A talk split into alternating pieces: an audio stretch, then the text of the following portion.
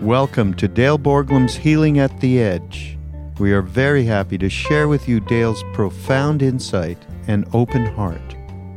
Please go to BeHereNowNetwork.com slash Dale to support this podcast. And what I would like to talk about today is faith and devotion. You may remember that our last meeting was about spiritual healing, and we talked about not asking God for favors, but going to a place of wholeness. That spiritual healing is not about looking at differences and places where things are stuck, but being able to be with wholeness in ourselves and with those around us, particularly when there's suffering involved.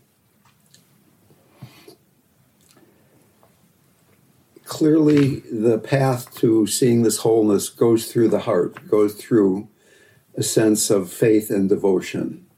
And once again, this is a slightly difficult talk for me because there's the whole notion of Buddhist faith, and then there's the notion of theistic devotion to a deity or to uh, a guru or something like that. So we're going to intertwine these two threads of thought. I think they, they basically involve exactly the same place in the heart. And beyond that, in, in Tibetan Buddhism, they say very clearly that the path to non duality runs through the heart, that without devotion and compassion, it's very, very difficult to rest in non duality. And that non duality is exactly the place from which spiritual healing is done. Here is a quote from one of my favorite saints, Saint Therese of Lisieux. She said, I felt it better to speak to God than about Him. I felt it better to speak to God than about Him. And today we're going to be talking about God, which is one step removed. It's a kind of an intellectual conversation about faith and devotion. So that to the extent we can make this a living experience, that when we're exploring these ideas together, we can actually go into the love and, and the faith and the devotion, then so much the better, of course. From a Buddhist perspective, we can have faith in the Four Noble Truths.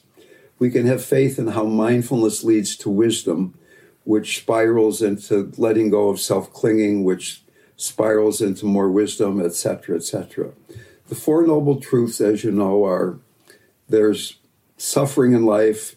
Suffering is caused by attachment. Let go of attachment, no more suffering. And the Eightfold Noble Path is the way to let go of attachment. That's something we can have faith in. If you really look at this carefully, you'll begin to see in your own life that when you pay attention to how suffering arises, wisdom will begin to arise.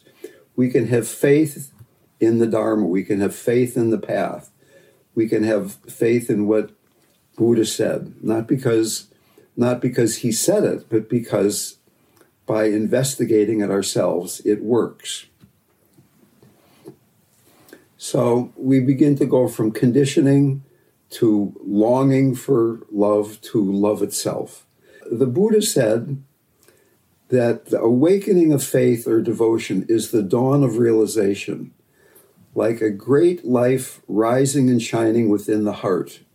Without devotion, you're never going to feel any intimacy between yourself and the teaching or the lineage masters.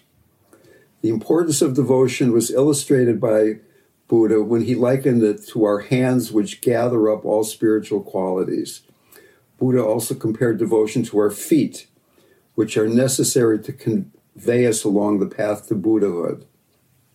Guru Padmasambhava, the, the greatest saint in Tibetan Buddhism, explained the power of devotion by saying that if your devotion is characterized by confidence, then realization will arise instantly within you. If your devotion is characterized by confidence, you will immediately be realized. So we all have some devotion. and we have partial devotion. And what, what Padmasambhava is saying, who is an incarnation of the Buddha, what he is saying is that if you have complete confidence in your devotion, you will be realized. so apparently, none of us have complete confidence.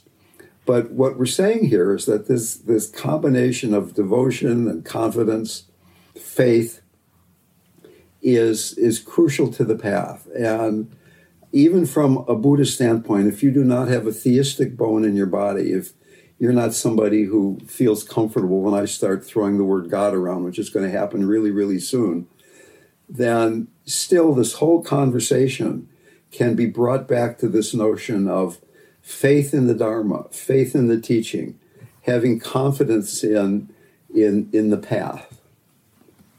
So that what we're talking about now, if you go back to our healing paradigm, we're talking about having motivation, motivation for practice. And by realizing how important devotion is, by noticing how when we don't have faith in the Four Noble Truths, we don't have faith in our own practice, we don't have faith in the, the process of mindfulness revealing how suffering arises in the path to freedom. If we don't have that faith, then practice stagnates. And going back to our talk of a couple weeks ago when we were talking about spiritual healing, at the end of the path, being able to be in non duality, that really depends on having devotion to the path, devotion to God. The great Saint Ramakrishna, he said, so many people shed a jug full of tears for their, their spouse. So many people shed a jug full of tears for their money. Who sheds a jug full of tears for God? He said, if you were to cry as much for God as you do for relationships and money, you'd be enlightened right away. Very good point. In the Bible, it says, Ask and you shall receive. Last week we were talking about not asking, but now we're starting at the beginning of the path, invocation stage, embodied mindfulness.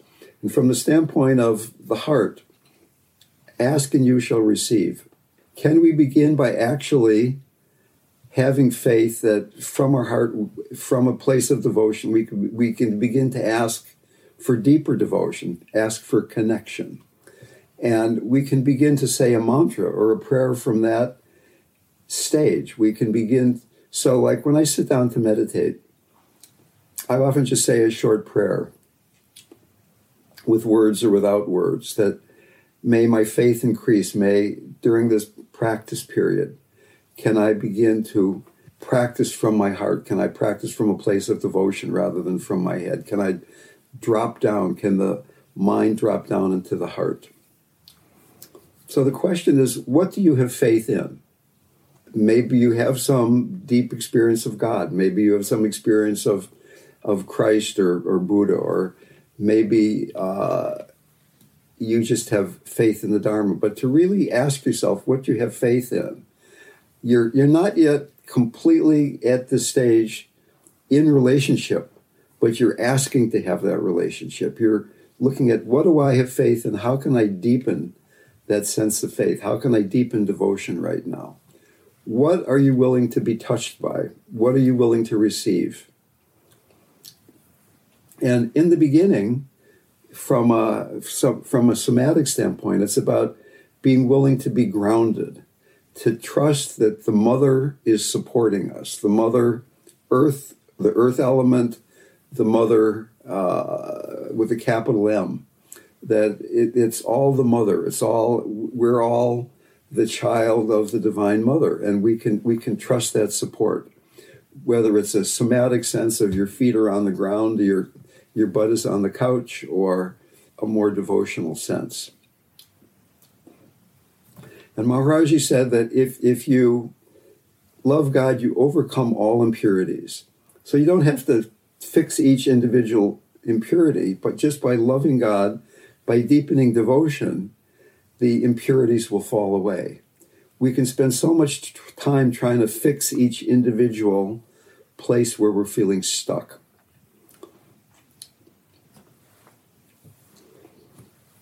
So devotion brings energy and interest to practice. if you really feel a sense of devotion, you look forward to meditating, you look forward to practicing, rather than feeling it's some kind of job or duty you have to get rid of the places where you're stuck. We, we tend to protect our heart by sh- shutting the heart down. We're, we're resentful of other people, we're, we're judging other people, and of course, who that harms is ourselves. It's not harming the other person. So that can we begin to water the seeds of our innate tenderness? Now we're talking about being centered. Can you really be in your body enough that you have the strength to embark upon this task, which requires enormous courage? What is our motivation? Can we gain confidence in our innate tenderness? Even to the point of feeling gratitude for those of us who are bothering us, for those of us who are uh, problematic in our lives. So if if devotion is deep enough, then we will be grateful for the the difficulties. So that's the invocation stage. We're reaching out to create this relationship, to begin to have devotion to something.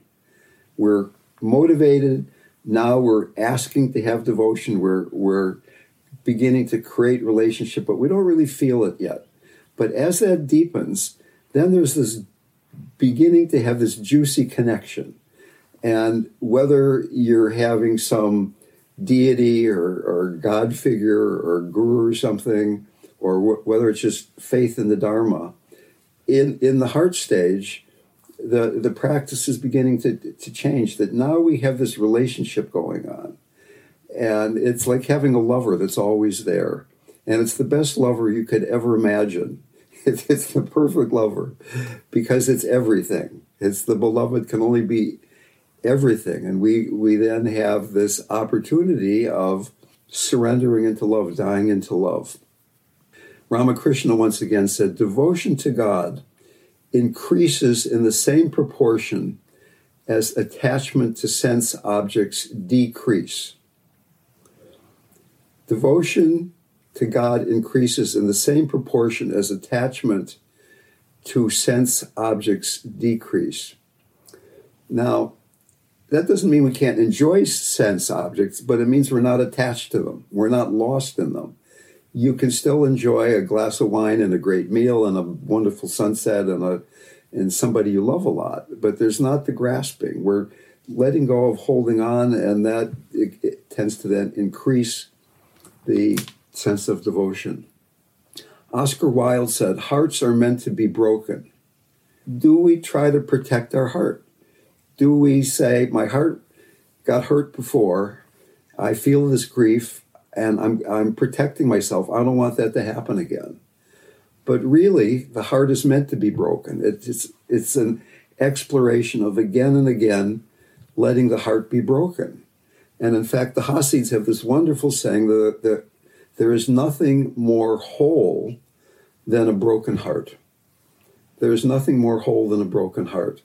Can we trust the innate tenderness, the innate loving nature of our heart, even though again and again we're wounded in the opening because of our conditioning, because of the places where we're holding. In, in Hinduism, there's this deity Kali, who's my favorite female deity. And Kali is really, really ugly until you love her. And if you love her, she reveals her beauty. Kali feeds on impurity, she feeds on attachment. And as long as that's frightening to us, as long as we're pulling back from loving the transformative, destructive, letting go of attachment, Kali is a pretty scary girlfriend. But when we love that, she reveals how beautiful she really is. So that often in Tibetan Tantra and uh, Hindu Tantra, these deities are described as the wrathful deities, but really a much more appropriate adjective would be fierce. wrathful implies angry. Kali's not angry in the sense that she's angry at you. Maybe she's angry at the attachment, but it's more this fierce love, this fierce compassion that is devouring attachment if we open to her and yield to that that uh, destructive quality. Here's one of my favorite poems by Kabir. Oh friend, I love you. Think this over carefully. If you are in love, then why are you asleep? If you have found him, give yourself to him, take him. Why do you lose track of him again and again? If you are about to fall into heavy sleep anyway, why waste time smoothing the bed and arranging the pillows? Kabir will tell you the truth. This is what love is like. Suppose you had to cut off your head and give it to someone else. What difference would that make? Cutting off our head obviously means letting go of attachment to the mind. How much are we attached to the mind as opposed to how much do we have faith in the quality of the heart? How much are we attached to what's going on in our thoughts as opposed to devotion to something that transcends thoughts, that doesn't change? So that as this relationship deepens, we can begin to experience grace in each moment, receive grace in each moment. Ramakrishna said, intense love of God is the only thing needed. And we could translate that into more Buddhist language that intense love of the Dharma, intense love of practice is really the only thing that's needed. We can have all these complicated conversations about different kinds of practices, but if your motivation is strong enough, if your yearning is strong enough, this relationship will happen. That it will purify anything that is still standing between you and surrendering into realization. As the heart stage deepens, as we go into the heart that has the qualities of openness, spaciousness, connectedness, warmth, those are the qualities of the open heart spaciousness, warmth, connectedness. Then, in a very natural way, it moves into the tantric stage, the empowerment stage. It's the difference between Tantra and yoga. Yoga teaches gradually eliminating obstacles through control. And in the first stages of Buddhism, where we're doing that too, we're watching the mind, we're, we're controlling things, we're deepening concentration. In Tantra, we're yearning to connect with everything, even the difficult, even chaos. We're not trying to get away from chaos. And in fact, in, in Tantra, we can have devotion even to the chaotic, even to the wrathful or ferocious demons because the the juicier, the more difficult the emotion, the greater the possibility there is for awakening. Can we have devotion even when there is anger, even when there is sadness, even when there is fear? Can we go into those feelings and realize that they are faces of the beloved? So that rather than this more gradual process of awareness and compassion and wearing away obstacles. We're, we're plunging right into the depth of the obstacle and seeing it no longer as an obstacle, but as something that we can merge with, something that we can realize as part of God's face. Confucius even said, Everything is beauty, but not everyone sees it. So we're talking now about the difference between regular devotion and tantric devotion. In regular devotion, there's a me who's devoted to God, and usually it's a it's a loving, pleasant relationship. In tantric devotion, we realize that I am the deity too, and that everything is the deity, not just this one form of the, the deity, but the anger and uh, Republican politics and the pandemic. That all of these are things that we can have a, a devotional relationship with, that we can open to in a way of not seeing them as problematic, but something that we, we can relate to from a place of profound openness and devotion. Tantra means to weave. Like you're weaving a tapestry of your life. That it, it's not just it's not just the pretty things. It's not just what we see as our practice, but it's everything.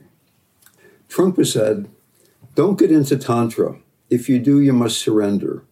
After surrender, there's no hope of survival. No more games to show yourself that you exist. The complete surrender needed is a surrender to groundlessness, no place of security. Opening to grace in every moment is one of the ways of this surrender, seeing no distinction between the mundane and the spiritual, between the sacred and the profane, opening to each moment fully. And another way of uh, this tantric practice is catching hold of the first moment of perception rather than naming rest in the feeling of the arising perception. Theistic way is opening to grace in every moment, and the other way is just catching hold of the first moments, like you're surfing reality, you're surfing time. you're just right in that ever changing moment, not falling off the surfboard into understanding or figuring out or what am I going to do next. So, according to Tantra, the world is real, but it is internal to awareness. Everything is a form of divine consciousness. Tantra does not teach renunciation since all of the world is God. This tends to encourage us to honor everybody else.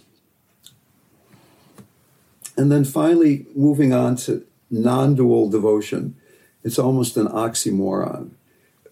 Resting in non duality and having devotion to something. Uh, how can we have devotion to something if if everything is the same? In Buddhism, there's the notion of the relative deity and the absolute deity. The relative deity that we are beginning to realize that is our nature in Tantra uh, begins to be understood as the absolute deity. That it's not it's not that I'm Hanuman, that I'm a monkey with a tail, but that my true nature is the same of the nature of Hanuman or of Buddha, right? That, that there's this empty nature. As we go more and more deeply into mantra or repeating the name, there's this saying the whole universe is densely permeated with God's name. That is the Saint Namdev says that. The name isn't just the sound coming out of our mouth but it permeates the computer screen you're looking at, or it, it permeates your body or the clothes that you have on. So that finally, in non dual devotion, we completely die into love. Maharaji said, The only thing that's important is how much you love God. Meditate like Christ. Christ was lost in love. He was one with all beings and he had great love for all the world. He was crucified so that his spirit could spread throughout the world. He was one with God. He sacrificed his body for the Dharma. He never died. He never died. So it's dying into love that who you and I are, we disappear into love. You felt that at times. I felt that at times. And yet it's so challenging because it's the death of the ego. Any place where we're still afraid of death, is going to cause us to be pulling back from this dying into love. And I'm not suggesting that we don't go to psychotherapy or have body work or deal with our obscurations, quote unquote, at times. But can we also explore just this radical surrender into love? This, this sense that we don't need to ask God for anything other than just glorifying the nature of reality, glorifying Buddha nature. We can spend lifetimes preparing for the surrender. We can get grounded and centered, and we can really deepen our mindfulness, and we can deepen our concentration, and we can work with compassion for all that we see out there. But how long do we do that until we're saying, okay, now, now I can surrender into wholeness? And in my experience, that practice of non dual devotion is best, best practiced in short bursts, that you spend a minute here, two minutes there, just dying into love. Maybe it's hard to do that when you're driving in, a, in on the freeway or you're listening to the news. But eventually, can we begin to integrate radical surrender into mundane existence? And the answer, of course, is yes. Uh, that was a lot of quotes and a lot of ideas. And in my own personal life right now, a couple friends I know are very ill, and I'm also doing this work with seeing wholeness in people rather than than fixing them or seeing what needs to be fixed. And it's it's really the same as devotion, but devotion brought into life, uh, into into daily life. I don't know. I'm I'm a very stubborn person, and it's taken me.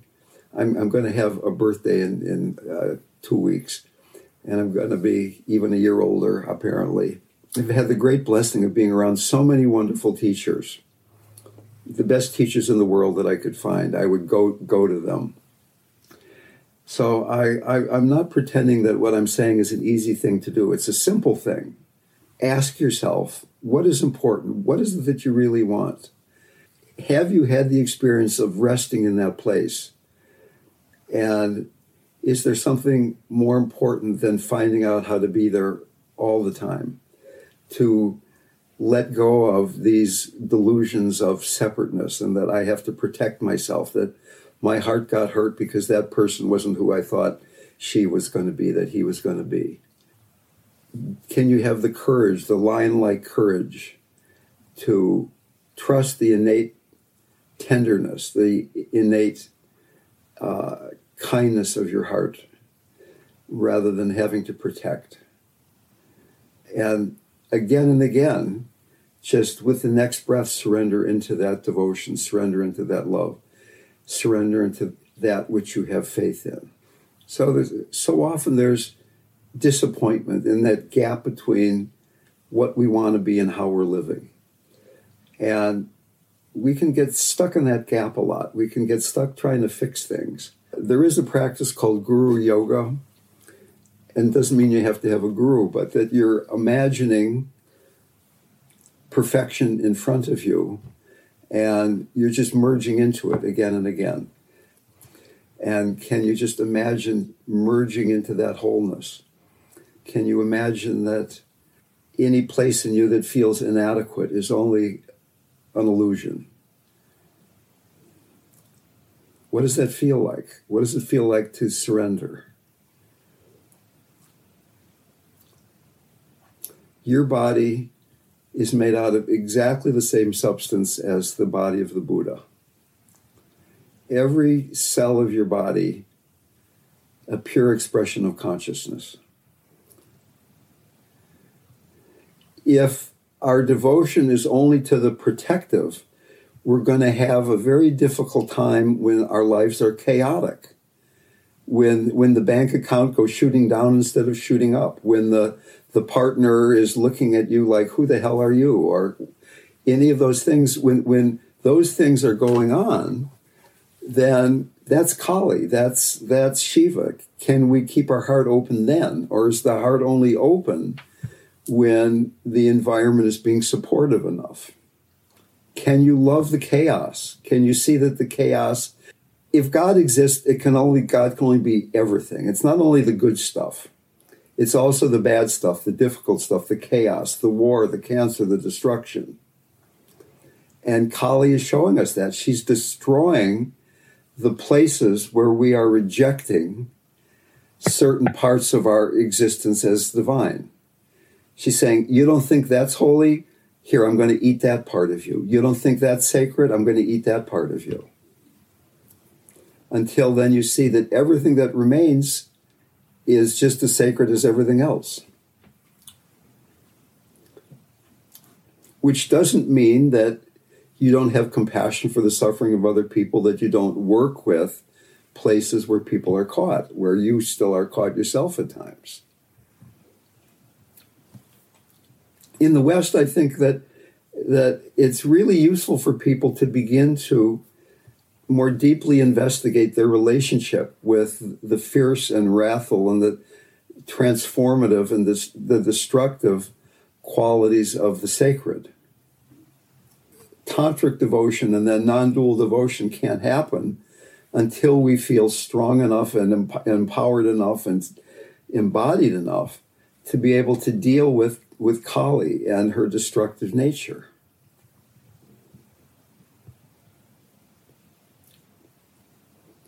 I would guess that everybody in this room has at one time or another has been in front of your altar or your puja table or you're out in nature or something, you say, I want to be free, whatever it takes, bring it on.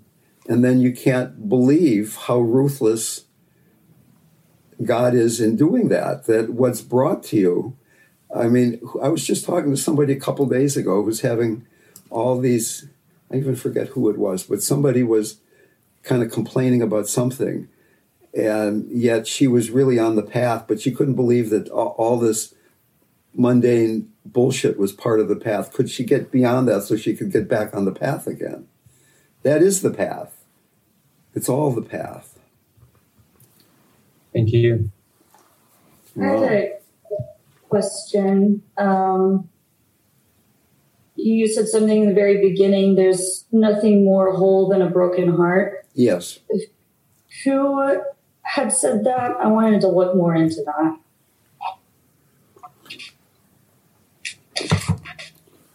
Well, what is a broken heart? A broken heart is one that has broken open, that we're not we're not holding it together. We're not saying my heart is protected, it's all in one piece, but it's been shattered by our experience. It's been broken by the death of those we love.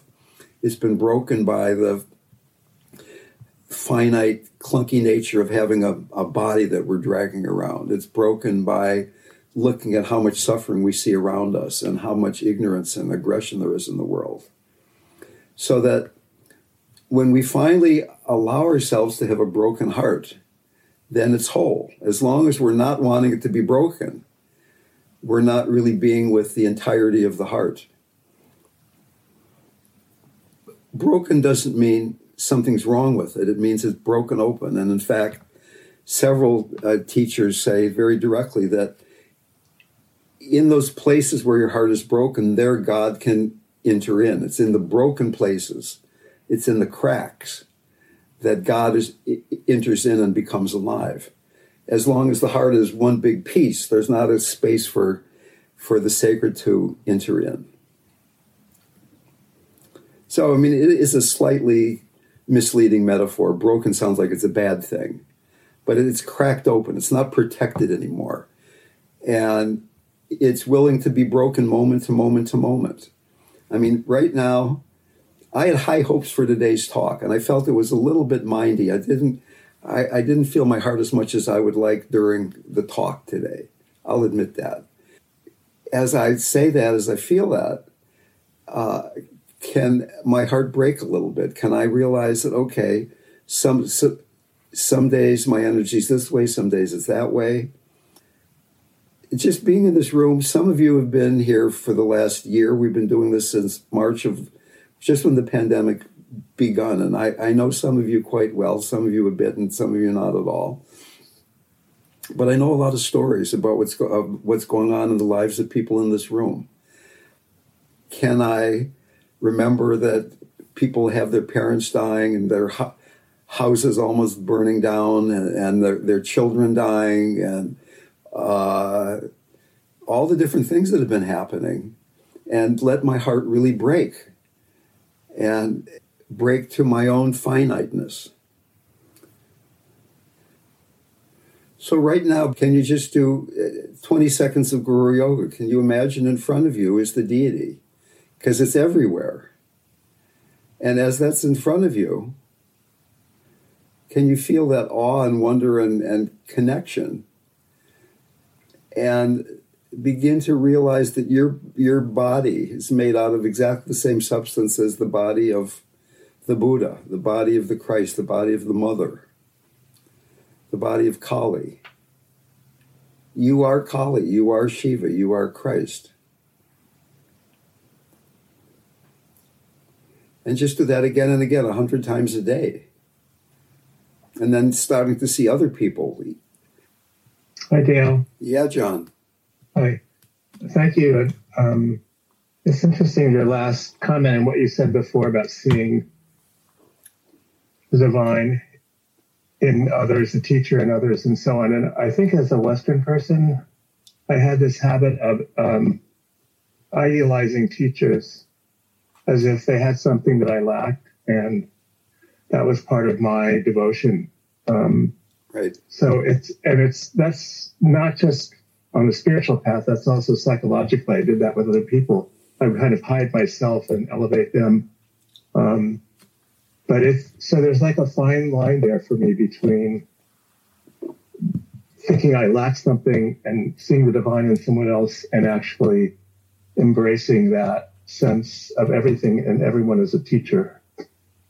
When you say it, I don't experience that in a certain way because I feel like you're talking about what you see. And that's because I'm so neurotic, you don't look up to me. No.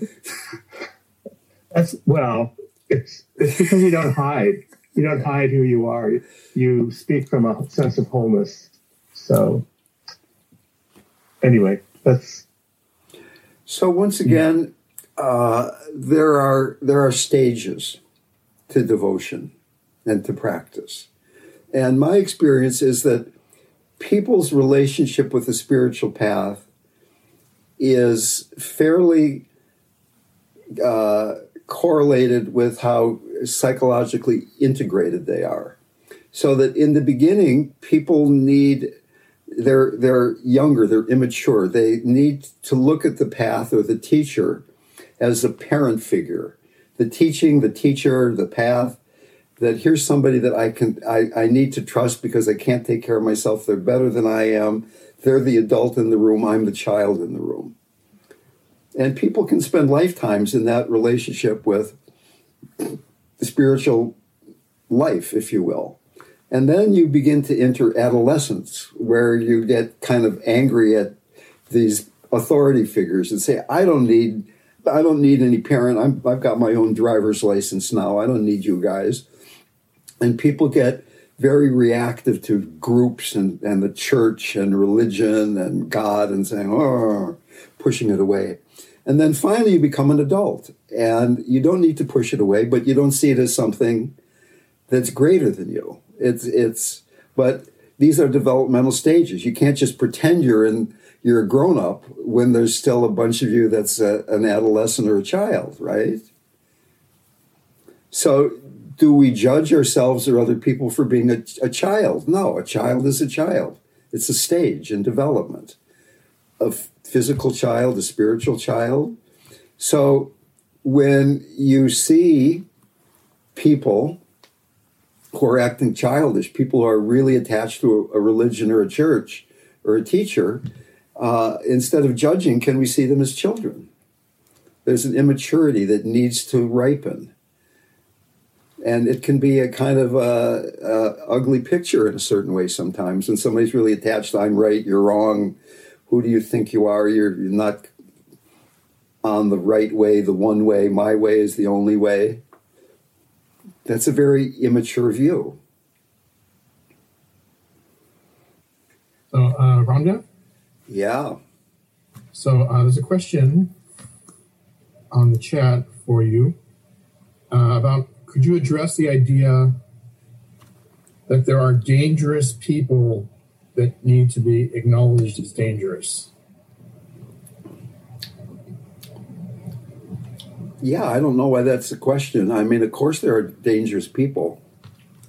I mean, I, I have, uh, there are people that have these big discussions does evil exist or not? And whether you call it evil is uh, maybe a matter of semantics. But yeah, I mean, certainly there are dangerous people. And just the fact that we see it all as as God doesn't mean that we become stupid.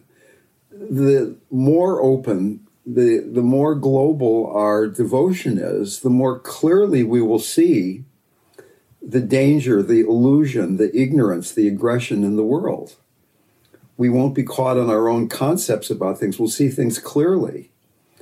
And a fierce compassion, which is able to say no, a fierce love that's able to love the dangerous, but, but realize the dangerous nature, is certainly uh, the outcome of practice here. So that devotion doesn't mean we become kind of insipid. And that's kind of what I was getting at before when I said that in the West, we don't appreciate the fierce, wrathful aspects of the divine as much as they do in other cultures. So that we have a harder time with the dangers, the harder time with the difficult. We tend to push it away rather than being able to be in the chaos. And I remember once, I've told this story before, but a bunch of us were at Maharaji's temple and he was off talking to some other people. So we were gossiping there about something, who knows what, and having a conversation. And Dada, one of Maharaji's oldest uh, devotees, a very beautiful guy, overheard us and he said, You Westerners are so mistaken. You think God you think Maharaji is only the good stuff that comes in your lives. He brings you the, only the positive. No, it's everything the bad and the good, the difficult and the easy. It's all God. It's all Maharaji bringing you life, if you will. So that includes the dangerous. Then that's a place that you could surrender a little more deeply. Absolutely. Thank you. Yeah.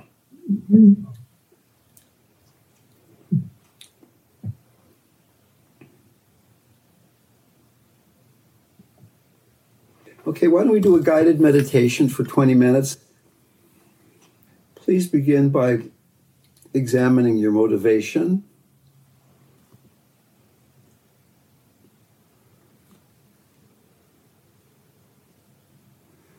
Remembering times when you have felt deep devotion deep faith.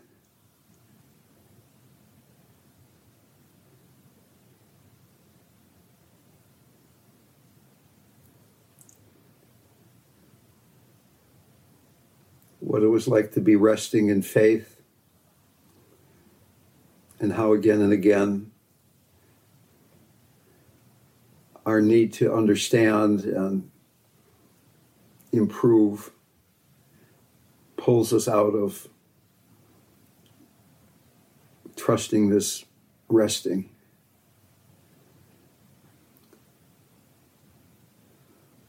What, what would it be like to rest in this faith moment to moment, minute to minute, day to day?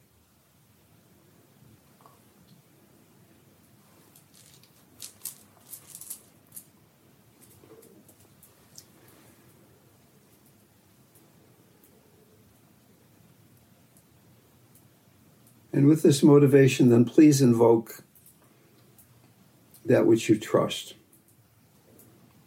the deity, the Dharma, your own true self, Buddha nature.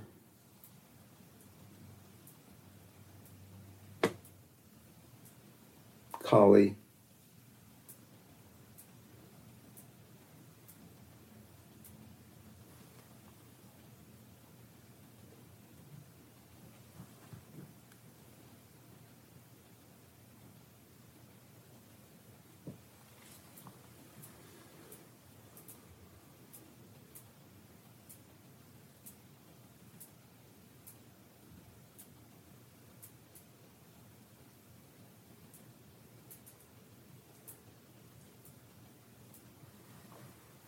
Letting this trust deepen and allow you to be with the experience as it arises moment to moment, whether it's pleasant, whether it's chaotic, whether there's anxiety or agitation.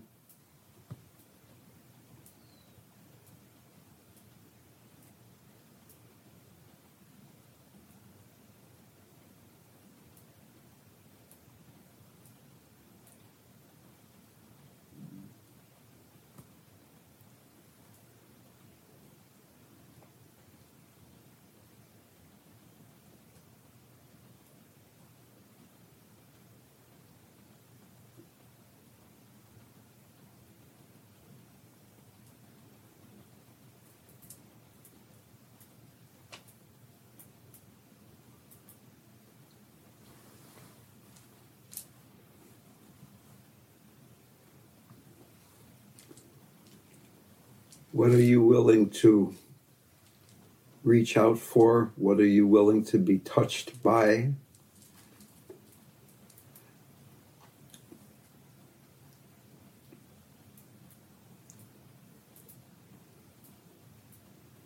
Being willing to receive love, grounding, the mother, support, nourishment.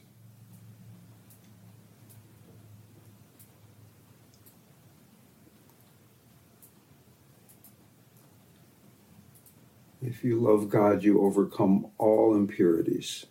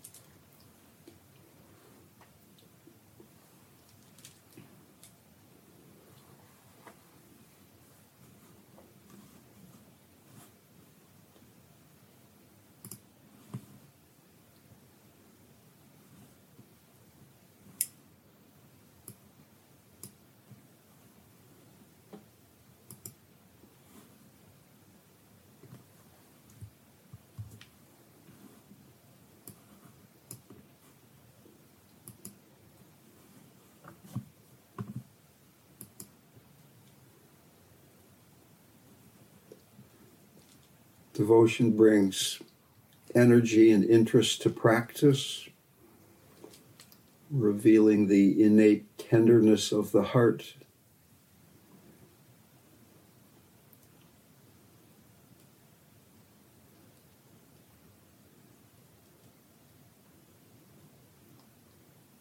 There's nothing more whole than a broken heart.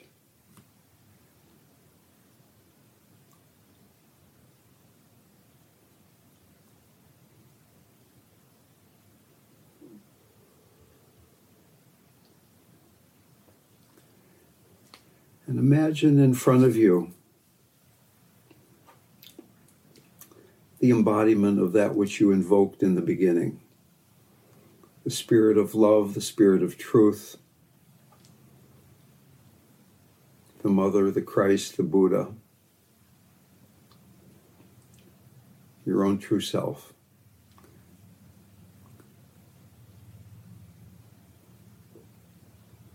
This being is made out of pure consciousness,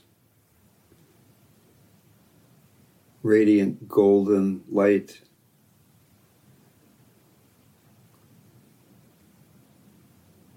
Feel in your body what it is like to be sitting across from this being.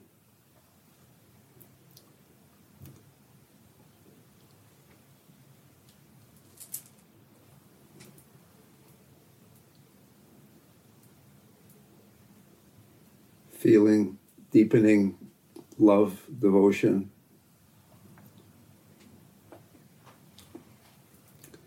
Compassion for any place that you pull back from relationship.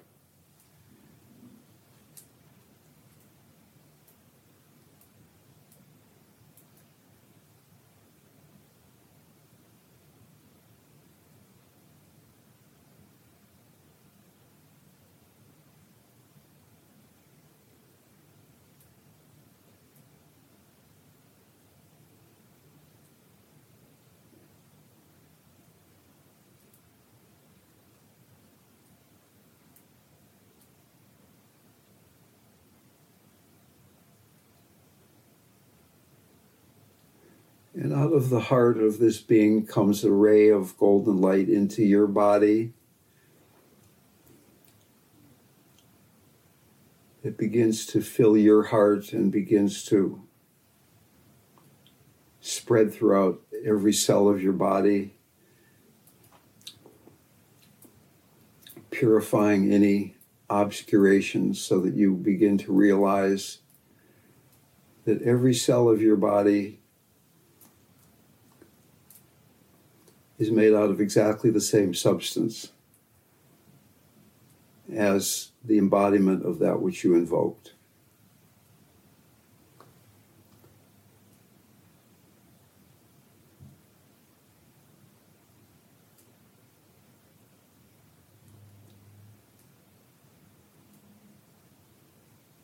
Pure consciousness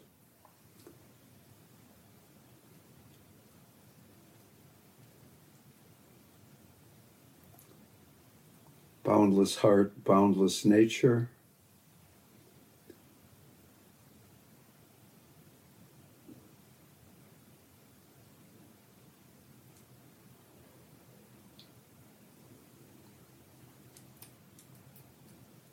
And very gradually, then, your body and the body of that which you invoke begins to come towards each other until they merge into one body, the shape of your body. You in no way separate from the embodiment of perfection and wisdom.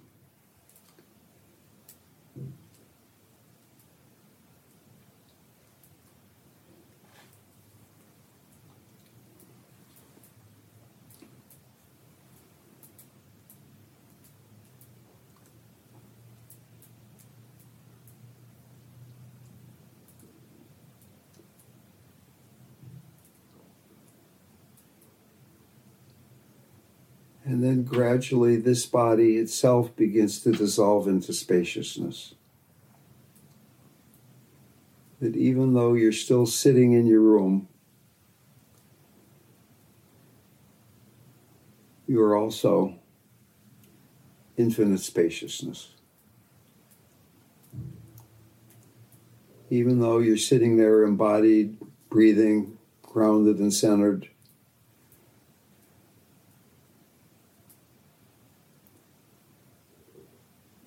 you fill all the universe.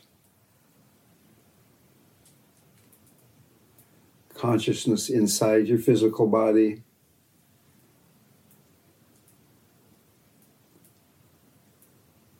Outside in the vicinity of your body.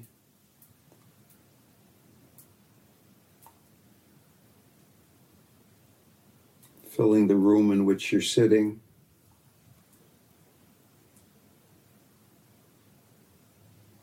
And letting that expand further until it fills the whole universe.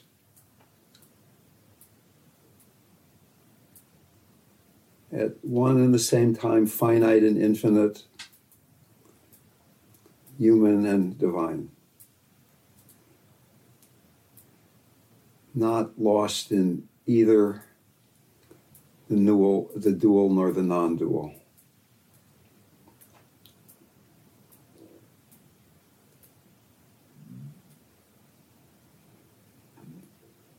All of this physical reality interior to consciousness, yet completely real.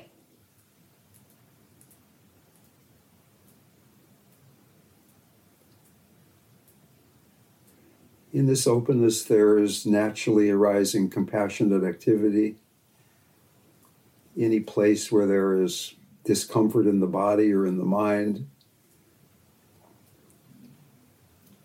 any place that you know there is pain in others. The devotional, open, compassionate heart meets that experience. Comp- compassion supporting this open devotion so that suffering doesn't automatically cause the heart to close. The heart can remain broken open, even though there's vast suffering on this earth plane.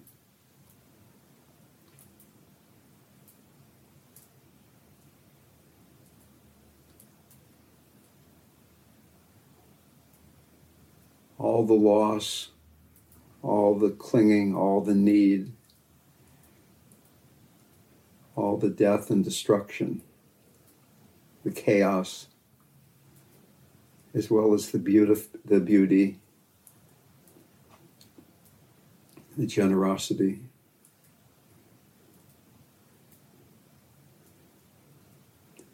Not getting lost in or pulling back from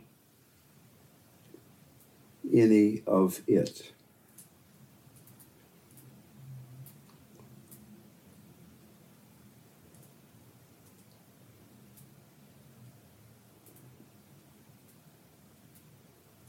Floating easily in this profound simplicity.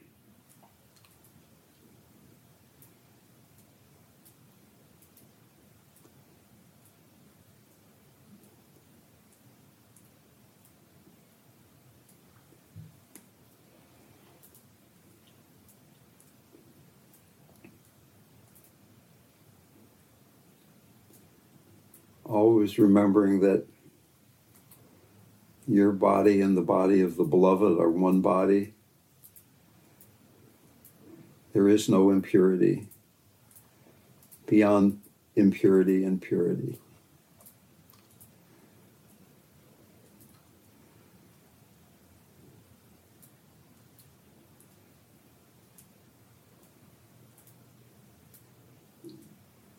Can we rest in this boundless spaciousness and at the same time be with the next out breath, the letting go, dying into this letting go. The next in breath being born again.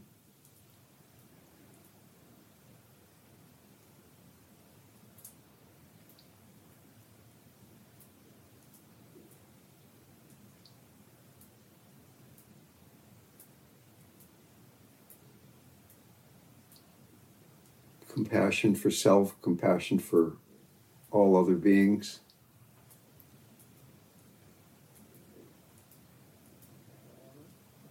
Compassion, our true nature, a state of being, rather than something we have to try to do better at.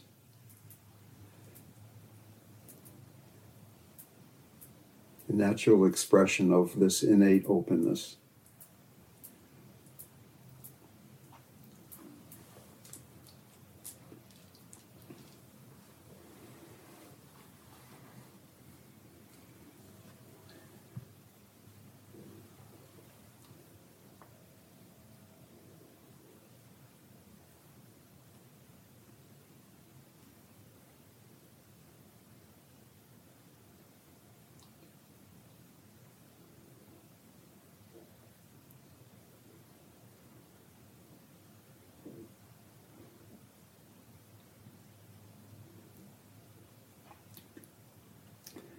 May all beings be free from suffering.